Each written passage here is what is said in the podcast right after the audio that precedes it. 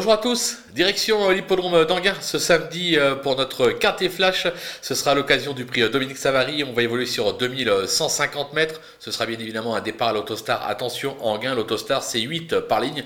Et sans plus attendre, nos bases avec le 8 KD qui cherche sa course depuis le début de l'année.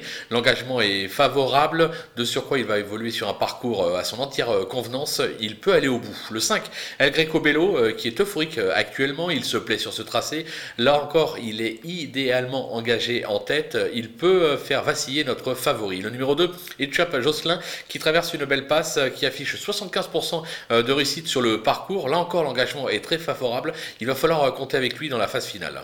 Les opposants avec euh, le numéro 10 euh, de la Chenevière euh, qui est au top de sa forme actuellement. Elle s'adapte à tous les tracés. Même en seconde ligne, je pense qu'elle est capable de venir jouer un premier rôle dans l'emballage final. Le numéro 12, Duc de Cristal, qui vient de fournir une très belle valeur sur cette piste.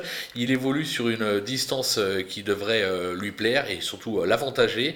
Sur sa lancée, il peut encore espérer grappiller un accessite, voire un peu mieux. Le coup de poker, ce sera le numéro 6, euh, Diablo d'Airfray, euh, qui a plutôt déçu ces dernières euh, semaines, mais il aura pour lui d'être déjà placé sur le parcours du jour. L'engagement est très favorable en première ligne. Je pense qu'il peut faire appel de ses récents échecs. On va, on va s'en méfier, moi je l'aime bien celui-là. Les outsiders, avec le 3 Fiji Madric, euh, qui est un petit peu en dessous de son meilleur niveau euh, actuellement, mais qui reste compétitif dans cette catégorie. Le dernier coup, euh, sans sa faute, qui dit si elle n'aurait pas fait l'arrivée, Alexandra Brivard, moi je m'en méfie, le team à est en forme actuellement. L'As, Eman Cruz, qui vient de refaire parler d'elle, c'était au Sable d'Olonne. Alors en gain, c'est pas trop trop sa tasse de thé. Maintenant, il y a un pilote, Eric Raffin, vu l'euphorie du bonhomme en ce moment, difficile de l'écarter. Le 11, Empereur The Best, alors excepté une deuxième place euh, en juin dernier sur l'hippodrome de Vitré, il ne s'est pas montré euh, très tranchant euh, ces derniers temps. Maintenant, son entourage dit attention, le cheval n'est pas si mal que ça au travail. En valeur intrinsèque, il a le droit de venir accrocher une place.